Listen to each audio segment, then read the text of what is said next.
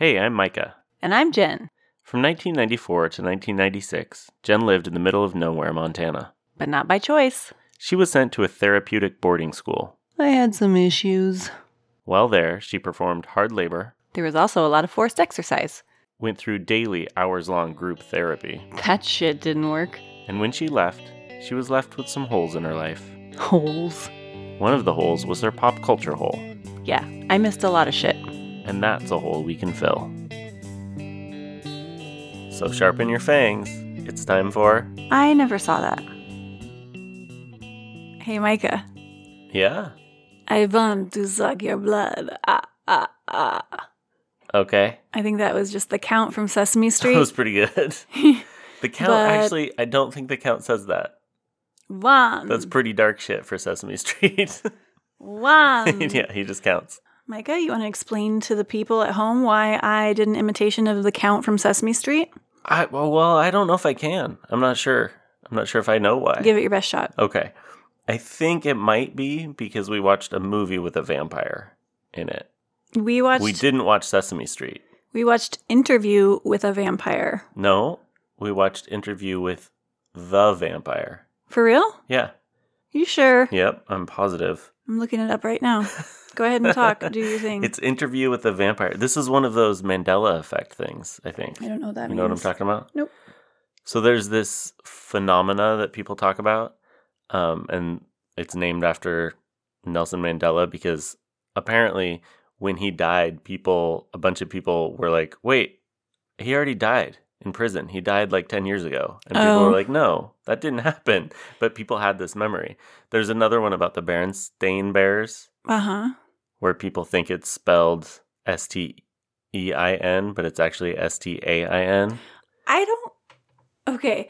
I do not. I'm failing to see how, like, thinking Nelson Mandela already died is the same thing as replacing the word uh with the, or Well- actually the word the with uh. There's all these weird theories. So there are people that actually believe that it was the Berenstain Bears when they were kids and it was changed, like history was changed, or there was a glitch in the Matrix, or it's a parallel universe thing or something. What? What? And there are people that think People that think Nelson that. Mandela actually died, but then, like, in a different parallel universe, he didn't die and the two universes were merged. It's all very confusing. I'm sorry. People think that. people say that they think that. It's a whole internet Go look on the interwebs, Jen. It's all over it. You know what I think is funny about you, Micah, is that Tell us. Tell you us. are so like you find conspiracy theories so ridiculous and you think people who believe in them are so stupid but, I but you love, love them, them. so much. and you love like you always know about them. I do. I love doing research on them.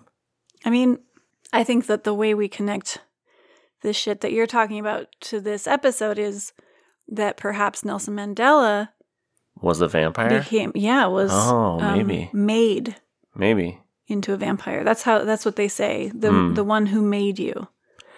Right? So yeah, something like that. Back Uh, to back to what we were talking about. You said interview with a vampire, which is what a lot of people think it's called. Yeah, I looked it up and I am a big person and I can admit when I'm wrong, eh, but not this time. Okay. So this is uh, once again, it's probably a parallel universe where Anne Rice actually wrote a book called Interview with a Vampire and published it that way. But in our universe that we're currently in, it's Interview with the Vampire. That's the stupidest thing I have ever Yeah. heard in really my is. life. So, on that note, speaking of stupidity, I want to answer the rest of a question that was asked several weeks ago that we started answering two weeks ago. By the way, I'm so sorry we did not have an episode last week, and our episode the week before that was late. We are. I- Still recovering from having to watch Full House. that takes a lot of recuperation. Uh, no, I'm going to school, and our evenings are. We don't have as much time, and evenings are when we record. So we're trying to figure that out. But we didn't include this part in the Full House episode because that I don't know if you noticed if you listened to that one that episode was very long. So I'm going to answer the academic part of Leah's question. I talked some last week about what the transition was like from going.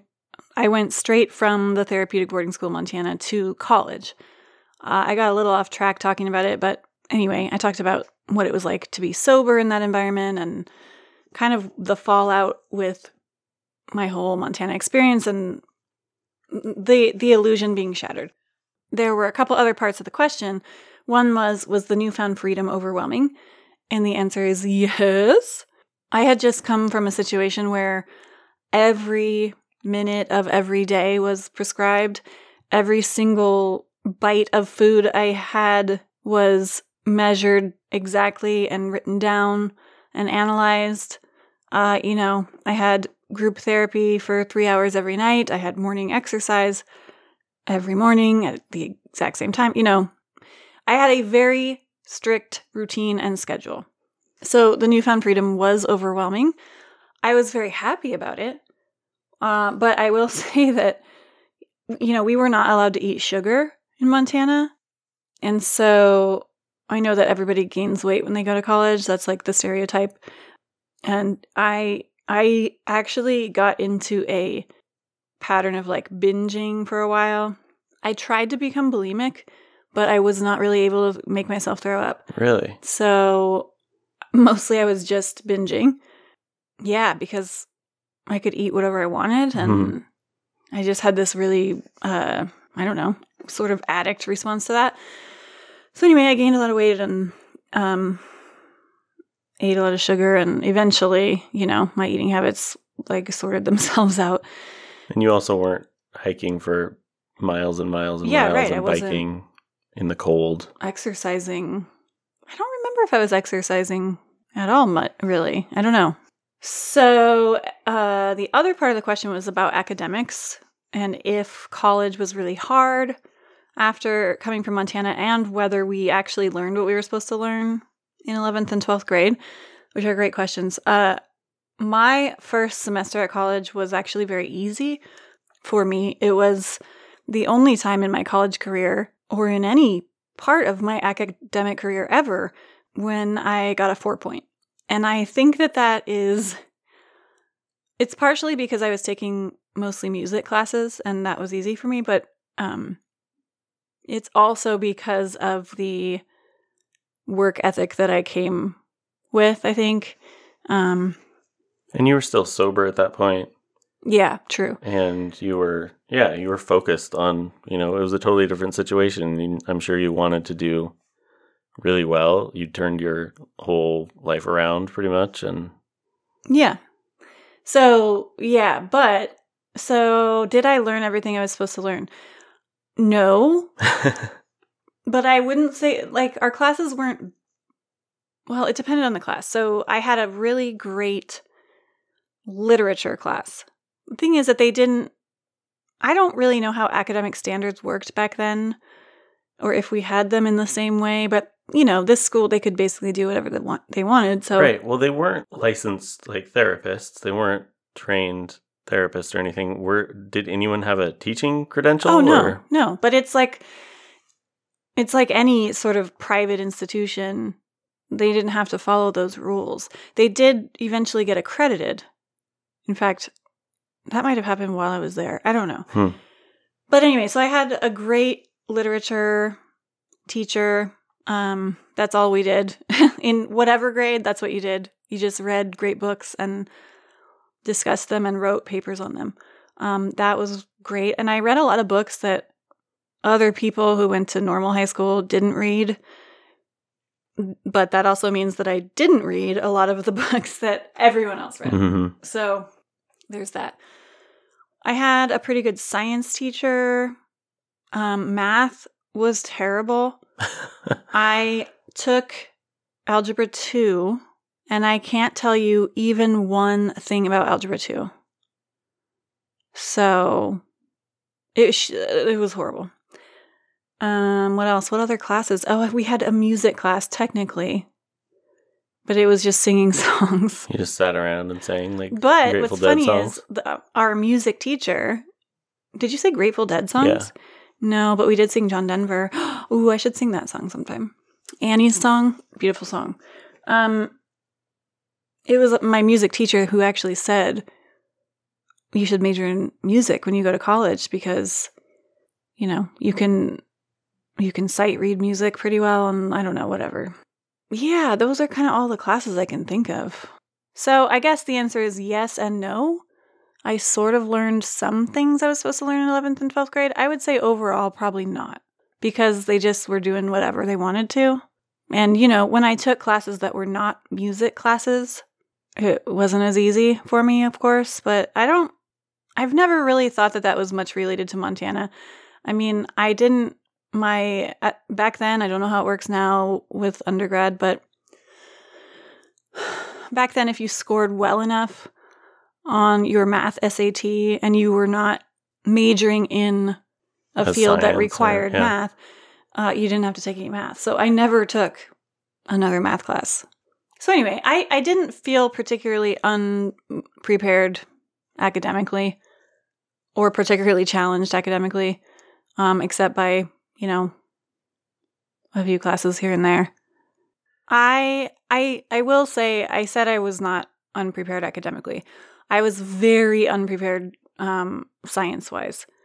I did, and before I left home, so my sophomore year of high of regular high school before I left, I was a total mess. I mean, I was high all the time. I was not going to school very often, but I did take a biology class. I failed it. Be I mean, I failed everything at that time except French, I think, because I had a fucking rad French teacher who probably gave me a D or something. but, you know, I failed because I just was like, fuck this. Yeah, so you didn't have a lot of credits going to Montana. Oh, I had, yeah. Well, oh, yeah. That's something I forgot. Thank you for bringing that up. Uh, I did have to make up those of us who graduated high school there. If we hadn't had certain credits, we did have to make them up. Hmm. So I had to take extra classes. I had to take an extra science class. Now that I think about it, I think, which basically just meant me having projects or you know assignments I had to complete. Mhm. And as far as um, language arts, I had extra books to read, and pr- in fact, um, Crime and Punishment was one of those. Wow. Uh, I think The Count of Monte Cristo might have been another one. Anyway, yeah, I forgot about that. That I did actually have to make up those credits. So in that way, it was legit. I mean, it was a legit school. Like, I had to have. I still had to have the right Right. And they had to have some sort of graduate. accreditation because Right. you I got a diploma. Yeah, I got a diploma. Yeah. Um, but it sucks that I failed that biology class because I had a great teacher, and I've never been. I, I've always struggled with science classes anyway. But so yeah, I failed my biology class, and then I took um an environmental science class that I fucking loved in Montana. Hmm. That that was taught by one of my favorite staff members there who was fired. You know why? Because he was kind and wonderful. Mm. So that actually was the time while I was there that I felt the most ire about something that they were doing. When they like toward them, like I felt the most rebellious. I didn't do anything about it. I So they really fired him because They he fired him. Too easy on you guys? No? I don't remember what the exact issue was. Maybe he questioned something they did, or I don't know. Hmm. But I was Wow. pissed, and I actually stayed in touch with him for a while. But he was amazing. Um, yeah. Anyway, I think I'm done talking about this, but hopefully I answered the question without boring everyone to death. And if it brought up other questions that you guys are curious about, let us know. Yeah, for real. What you just heard, we don't know. Through the What you- magic what- of audio editing, we So took we you on gonna- a time travel journey, We are gonna try to transition but our brains in a cool way, but can't do it. Okay. Let's talk about this fucking movie. Okay, interview with a vampire. The Vampire. Well, and the actually kind of does make sense when you think about it because actually, no, it doesn't. Because I was backwards on the reason I was going to give. Okay, So forget it. good. It doesn't make any sense. It should be interview with a vampire. There is an actual interview with a vampire in Mhm. this movie. And it opens in San Francisco. And the first thing I wrote down so we have an Apple TV, and they have this really cool screensaver that is like flyovers of different cities.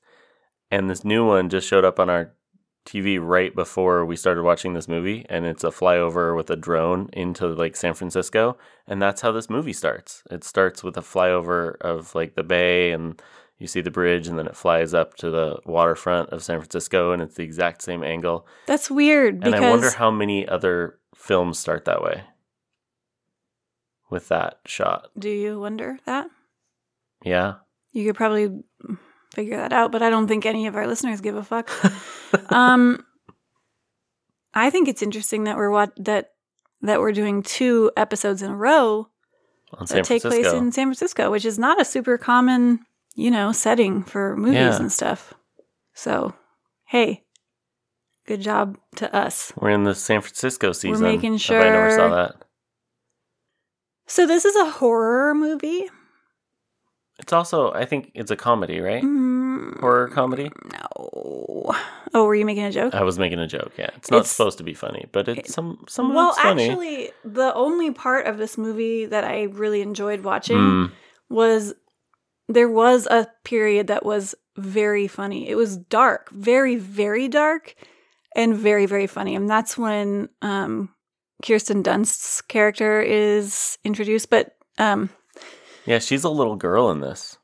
yeah, it's weird. Um, should we give a quick plot synopsis for people who haven't seen this? Ah, I guess. I mean, basically, okay, so it's like the 1700s. well, no, it starts in like the present day in San Francisco, No, yeah, but okay. and Brad Pitt is being interviewed by Christian Slater. We're not sure I love Christian who the fuck Christian Slater is, but apparently he's some sort of journalist. They ran into each other in the park, and then Brad Yeah, Pitt that- brought him back to this room and just started telling him his story. hmm So I one thing I do want to say before we get into this too far, I think that I have not read the book or books. I think there are multiple books. I think if you had read the book, this film would be a lot more interesting, or you'd hate it because they turned it into a movie and didn't do it right. What right makes you say that? because it was clear that many of the things that work well in a book did not translate well to the screen. There were a lot of scenes where I was like, "Oh, I could see how she could spend a page or two describing this and it would be interesting and cool in a book." And they're trying to make it cool, but it's just shitty That and is there's narration. true. That with all the because it covers a long period of time, Yeah. historically speaking.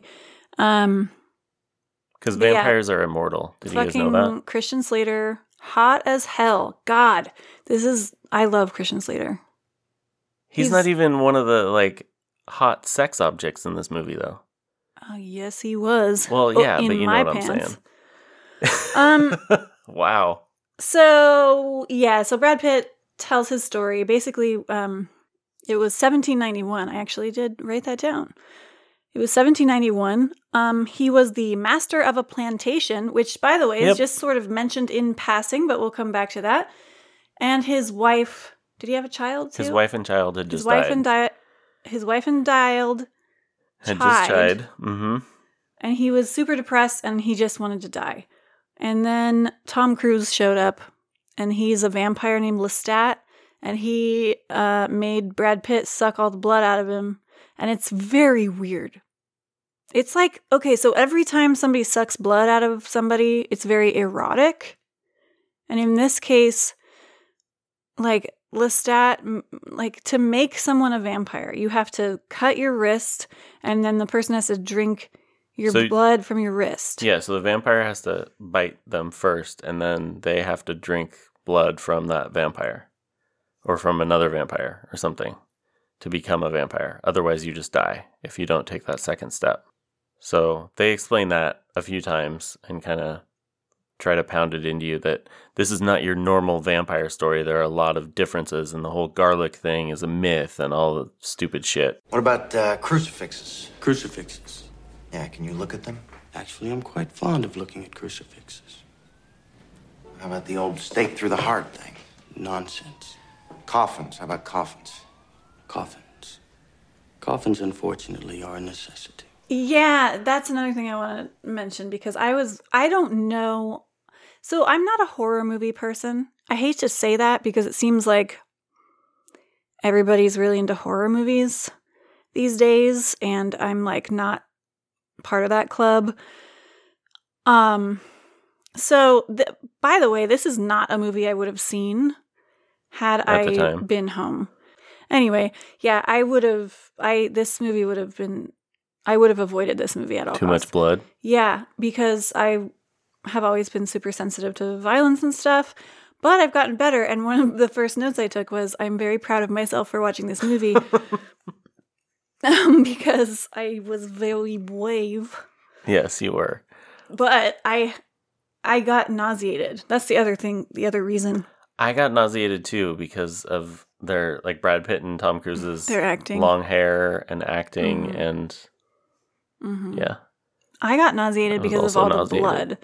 And the first, the first like half hour of this movie, there's a lot of blood. yeah. They're just like biting and draining everybody, and it's disturbing and gross. It's just, of course, it's disturbing, but it's gross. And ah, fuck, man, this movie, I don't know. So I just want to talk about my main problem with it, besides the acting I'm and looking forward to it. the silliness.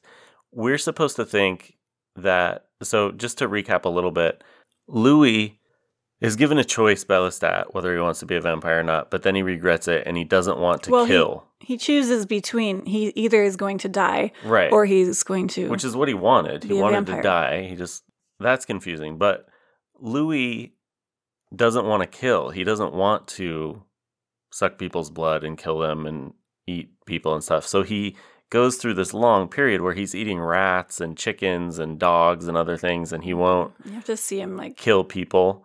ugh. And we're supposed to think of him as this hero. And then even later in the movie, he like he tries to save. He like really cares about Kirsten Dunst's character, and he tries to take care of her. And he meets all these other vampires, and they're terrible. He kills them, and he still doesn't want to kill to remain alive, which he has to drink blood and stuff. We're supposed to think he's this hero, like he's the new, he's this moral vampire, and he's this new type of vampire, and it's great and everything. The dude was a fucking slave owner. Oh, oh yeah, totally. He was- and that was the most. That was the.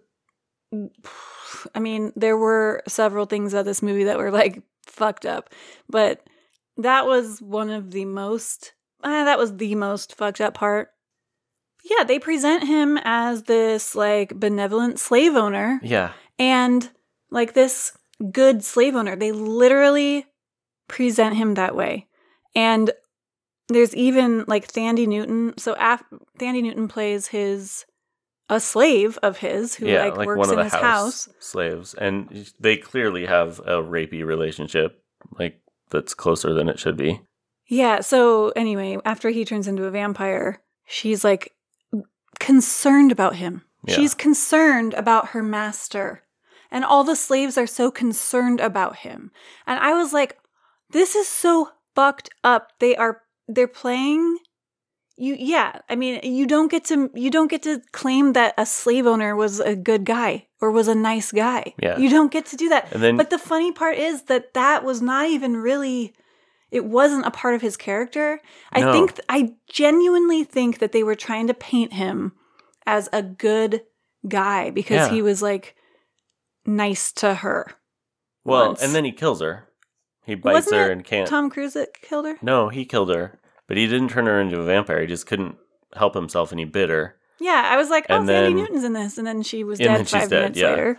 Um, and I love her. She's great. And then, yeah, he killed her right away. And then he carries her body out to all the rest of the slaves that like have torches and are freaking out because all the animals are dying on the plantation and their master's acting all weird. They know that there's a vampire going on, and there's a a couple of pretty terrible scenes of the the slaves doing like They're doing what what white people imagine people from Africa do.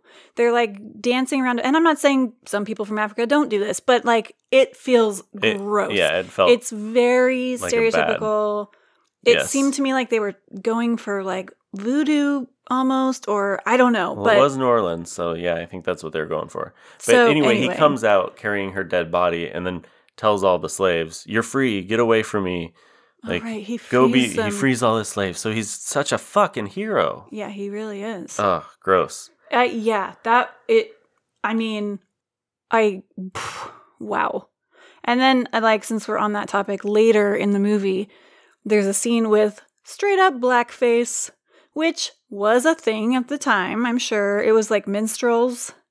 They show this like performance in a square somewhere, and it's just these white people with full on blackface, and they are They're like acting out weird scenes, and there's one like one of them is a little person who's in blackface, The- and they're, they're, clearly like making fun of black people. They're like, I don't know. It's so gross and bad. And and in passing, like you didn't even need to in- include that. I don't know because it's not a part of the story. It's just like trying to set the scene. yeah, you know? it's just and, part of the setting, and I don't know. and there were no black people in this movie except slaves. So there's that too. And then the other thing about this movie is that everyone that these vampires attack is a woman. They always attack women and they do it in a fucking disgusting way. And it's like, I think the same thought I often think when we watch stuff, which is like, this is like a fucking male fantasy about men controlling women and murdering women and also um, being gay. yeah. I mean the whole vampire thing. It's very sexual. very and about homoerotic- controlling and stuff. yeah. That's something I thought was interesting about this. Is this one seemed more homoerotic and more open about it than other vampire stories. There were a couple scenes, um, not till the end. I thought that. I Oh, mean, there it was was a lot at the clear. beginning. It was clear that like Lestat and Louis Yeah, were into. Well, Lestat was into Louis for sure, yeah. He talked about how beautiful he was, and Yeah. then he like but then at the end the there whole was more scene where he bites him is very sexual. He's like Oh, yeah. holding him and No, cradling that's what I'm him. saying. It's sexual every time they yeah. do it. Well, Antonio Banderas shows up later too, which I don't care. Like, we're not gonna. Well, as usual, we're not gonna get into all the details of this movie. We've told you everything you need to know. The, Tom Cruise makes Brad Pitt a fucking vampire. Brad Pitt hates it, and he hates having to kill, and he's like, you know, trapped in eternal hell. And then they, um, Lestat makes Kirsten Dunst into a vampire as like a gift for Tom Cru- or for um Brad Pitt, whose name is Louis. And then Antonio Barris. And then Antonio Banderas comes along with a band of vampires and shit goes down and who gives a fuck? Well, and then point- that's the end of the interview. At one point, Brad Pitt cuts a vampire in half with a weird like Yeah, that was staff gross. knife thing. That was pretty badass. It turned into an action movie for a second. There was a bunch of fire. I've never seen a worse Antonio Banderas movie, I'll tell you that. Hmm.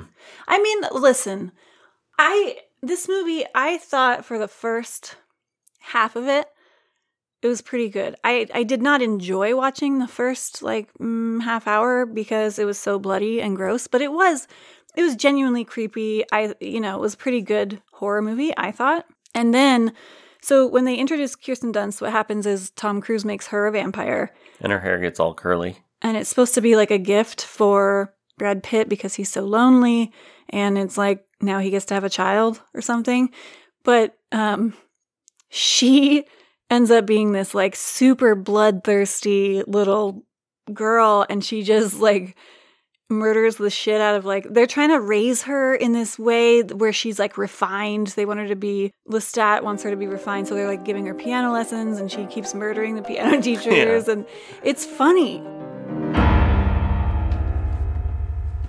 Claudia, what have we told you? Never in the house.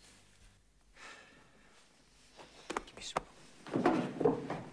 It made me laugh and also it didn't show all the blood Uh huh. which i always appreciate because i get it Yeah, And some so of that, that stuff was more subtle with her, but it was funnier because it's like, yeah, she's a child. She's gonna act impulsively, and and, she she's was gonna be very good in it Yeah, she was she great. was very funny uh and good throughout i mean yeah so but then the second half i mean it kind of went to shit for me but I just want to acknowledge that it's not all terrible. I no, mean, and I thought it was interesting. It's kind of a different take on vampire stuff. It's not the Oh. typical Dracula like. okay, that's what I was trying to say a while ago when I started talking about how I'm not really a horror person. I don't know enough about vampire lore. I didn't know. I was very frustrated by the things they didn't explain in this movie. hmm uh like they said like they go out of their way to say that the garlic thing is a myth and the stake through the heart thing is a myth. I could not figure out because so they're immortal but they're not immortal. I mean they can die. So that's not immortality really right? Right. I mean, they they need to drink. well that's the other thing i alive. didn't no not human blood. Well, right, but they that's the other thing i wasn't clear about because it seemed like they i guess they do need blood to stay alive but that doesn't make sense because lestat there's this whole crazy like long part of this movie where they keep killing him Yeah. and, and it's gross i mean Kirsten Dunst Ugh. tricks him into drinking dead blood. So he drinks blood Oh, from blood that- somebody that's already dead. which apparently and he kills thinks they, they were just drugged, but, But- they're dead. And so then he starts to like But it look doesn't real kill- old and weird. this is what I don't get is like, okay, so that's a thing. If you drink the blood of a person who is already dead, then the vampire dies, but he doesn't die. No, because they throw him in a swamp and he has enough strength left that an alligator comes and he drinks its blood. But he w- he was like bleeding out. Yeah, it was gross. He like lost all his blood. I don't understand how he survived that, but whatever. Because he drank the Then he- alligator's blood. He said that. Okay, fine, fine. Unrealistic, Micah, but okay, Yeah. whatever. So he gets out, he climbs out of the swamp, and he comes out, and he's like, literally, he's the swamp thing. He's rotting. now. like He's zombie disgu- It's so vampire gross. dude. And he goes And, he uh, just starts playing the piano in their house. And Yeah, he's he like, Hey shows guys, I'm back. How could it be? Ask the alligator. His blood helped.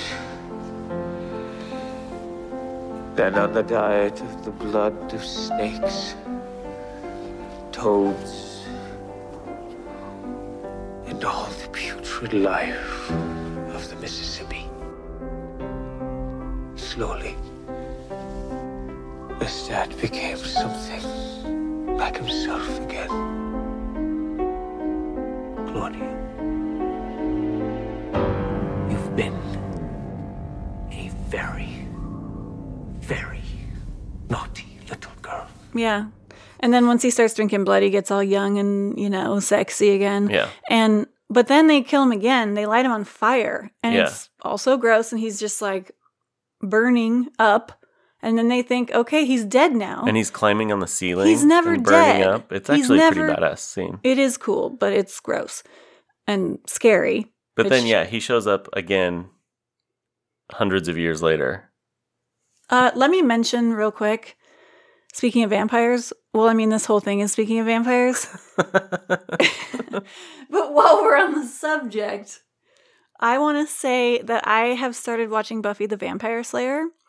And I want to say that because one of the biggest supporters of our show and fans of our show, uh, Mike from Bad Reception podcast, is a huge Buffy the Vampire Slayer fan. Um, and so I want to say that to you, Mike, that I started watching it and I'm enjoying it. It's fun. no, those vampires are fucking ugly looking. They're gross, yeah. Yeah.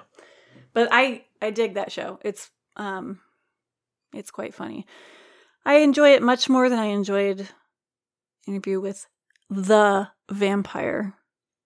Um anyway, so yeah, he never he's unkillable. And it, I just don't understand why they keep trying to kill an immortal dude because he's keeps not dying Yeah. and it's like, well, he's immortal. But he but kills a bunch of other vampires vampires. Like other vampires later in the movie die by being burned up, which he did not die from. mm-hmm. And then the guy who gets chopped in half dies, which, I mean, that doesn't even really make sense to me if you're immortal. Like, you could just put your body back together. And Kirsten Dunst turns to ash that was really sad. exposed to sunlight. That that was hard to watch. Yeah, she and this woman who became a vampire so that she would have a child and Kristen Dunst's mom would have a mom. They are finally like united and then they both turn to dust Yeah. because of the.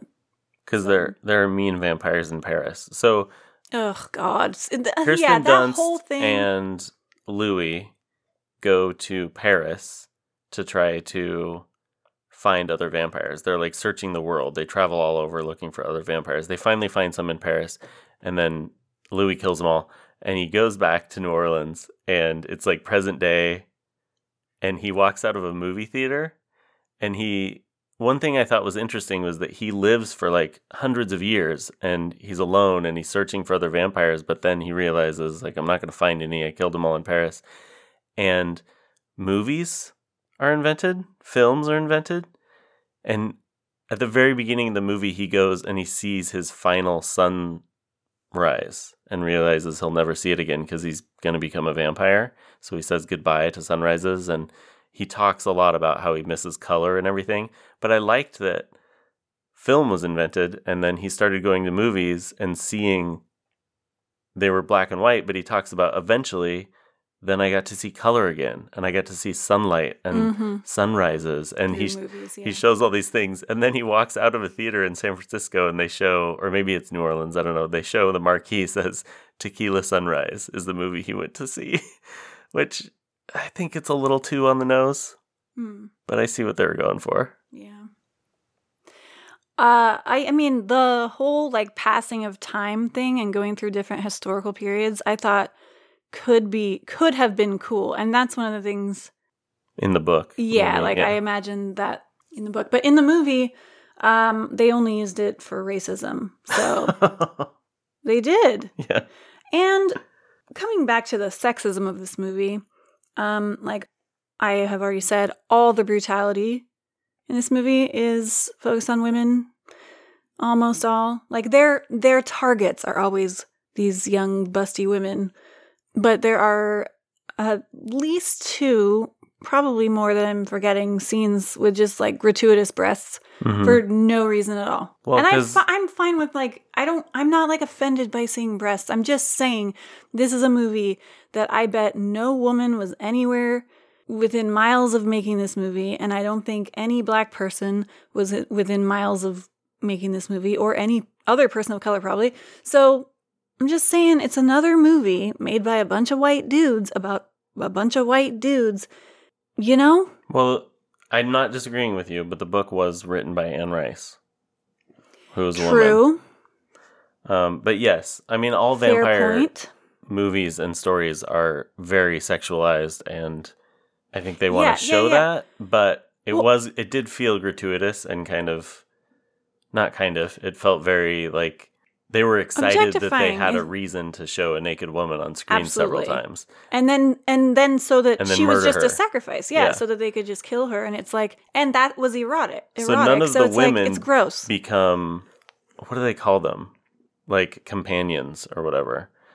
It's only other men that they want to be their companions. They're like they're the ones they turn into vampires that they want to be with and live with. yeah i was wondering. the women they just slaughter and what consume. happened yes exactly So of course, after they've tried to kill Lestat like twice, two or three times, I don't know, he shows back up again. Um, Brad Pitt goes back to New Orleans and he's just wandering around. He and he smells old death that mortals wouldn't smell, but he wanders into this old abandoned mansion with like dead rats laying everywhere and it's gross. And he goes upstairs and Lestat's just chilling in an armchair, um, looking pretty old and beat you up. You said there were dead rats in there i don't think i noticed that so he's been drinking the blood of rats is what you're saying I don't know. They were just like on the ground near the entrance. There were a whole bunch of dead rats. because that was one of the things i was confused by was like well does he need to drink blood to stay alive because he couldn't even move he could barely move Yeah, I it think looked he's like he's barely hanging on, and he's just Where's he getting he's able to get a rat and like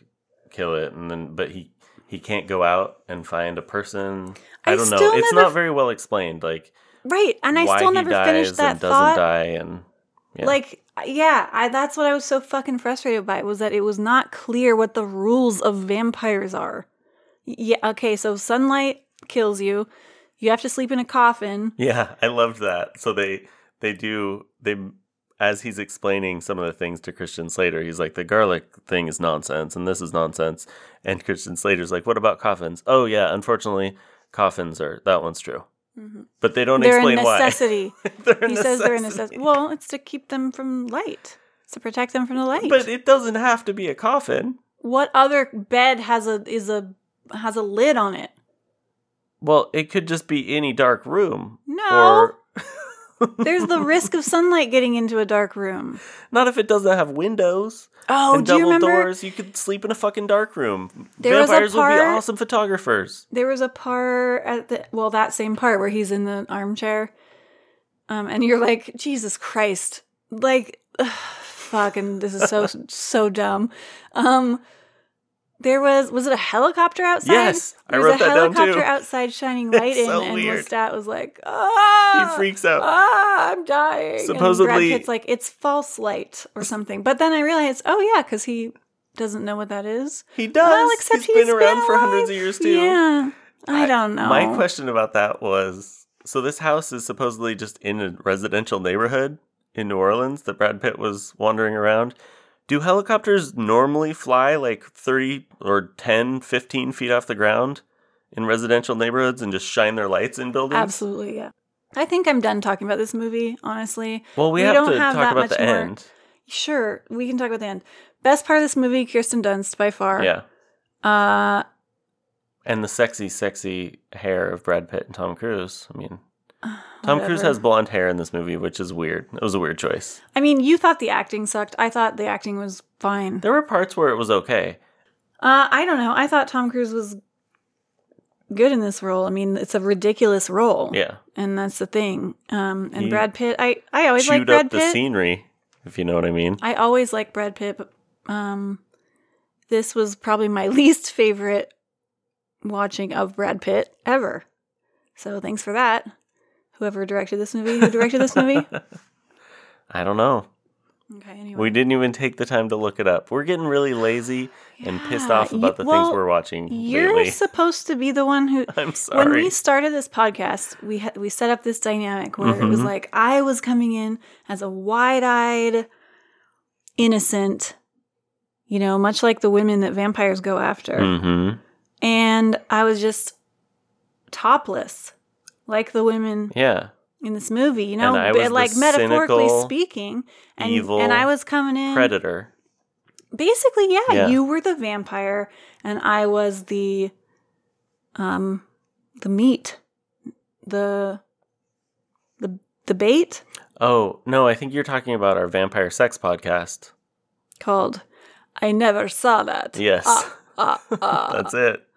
Anyways Anyways, let's uh, talk about the no, end and okay wait wait up. wait can i just make one other A hilarious joke? astute observation Yes.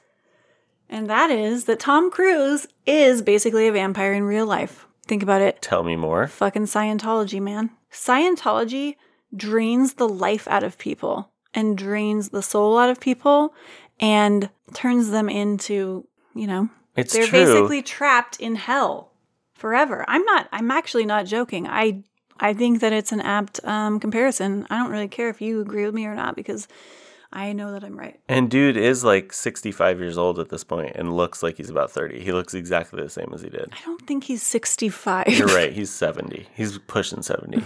I think he's. Seriously though, do you get that like comparison though? Yes. Sort of a little bit. I do think that David Miscavige, who is the leader of the Church of Scientology, is a fucking he probably is a vampire actually, now that I'm thinking about it. He's a mythical creature Not that sucks the blood of other people? Yes, he's a fucking vampire. Okay. Oh, Hmm. You I'm sorry, you don't believe in mythical creatures You don't now? mean that metaphorically at all? You're Well, just- I, do, I do, and I actually, but I did go when I went into this Mhm. Observation, and now, And now as I'm coming out of it, I'm realizing this isn't metaphorical at all. This is real life. All right.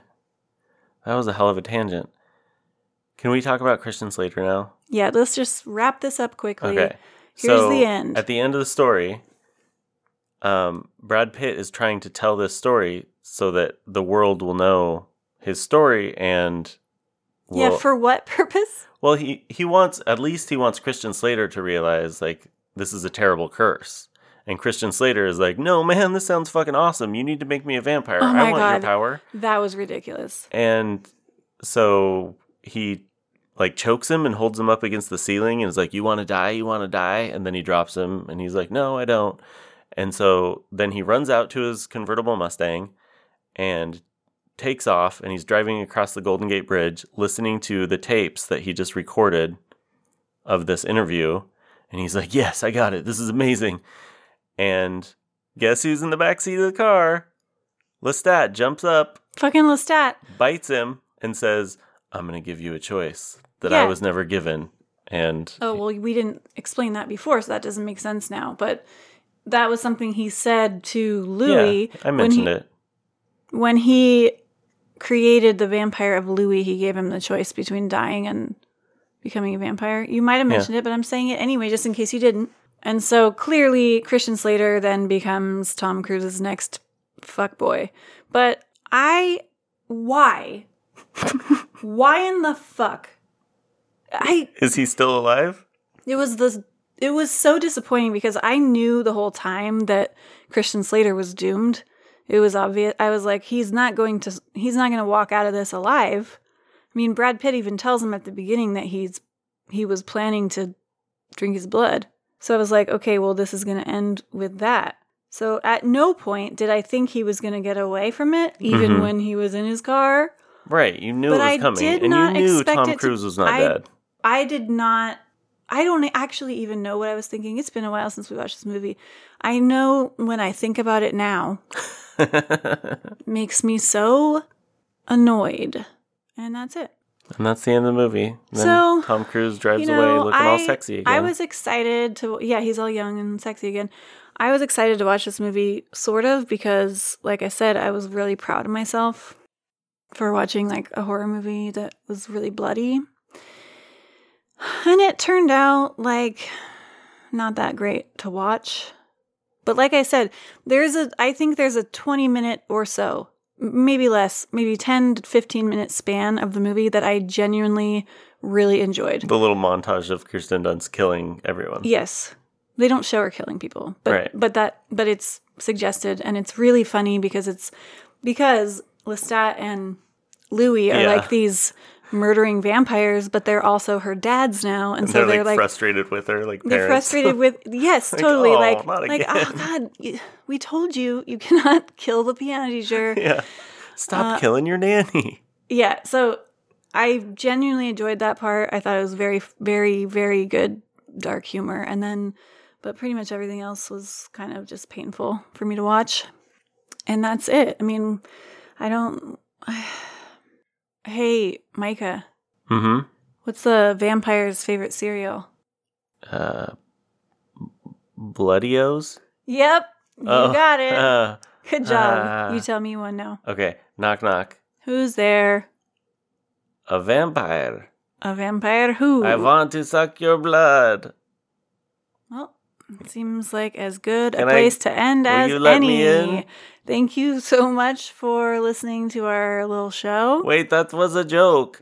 Just let me in. What accent are you doing now? Vampire. Oh boy, That was a good vampire accent. was it? You gotta admit. Okay. I don't. Okay. Ah, now is a really good time to become a Patreon supporter of ours. It's a really good time.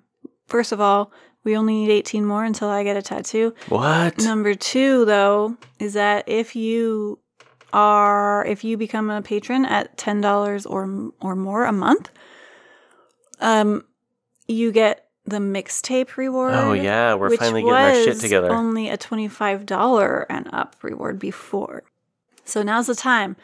Uh, if you want a mixtape, I'm very good at making um, playlists. she it's is. fun. And I And- got I got my tape deck out, so you're gonna get a real fucking tape. We're gonna do an actual tape, and we're going to do a Spotify playlist Maybe that we will if we share. can figure out the technology. Oh, we don't know if we can do that. Okay, well, we will figure out a way to share a digital playlist with people, I hope, because that's how most Yeah, people well- listen to music. We'll figure something out. Okay, so become a patron. We could really use your support. As always, this takes a lot of time, you know? And then Jen could get a sweet Lestat tattoo. And just like, you know, you should support the uh, creators that you love.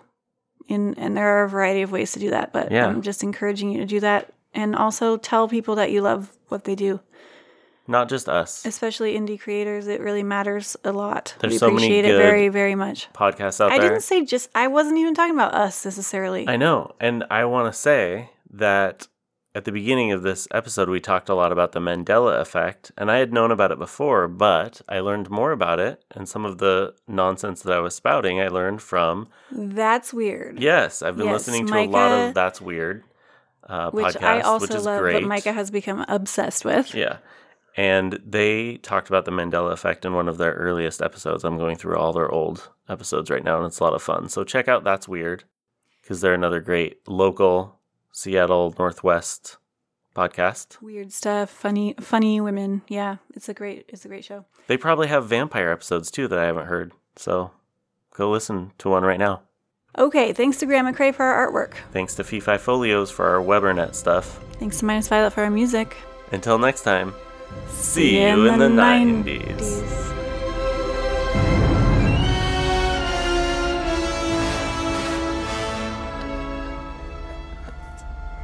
Do you still want death? Or have you tasted?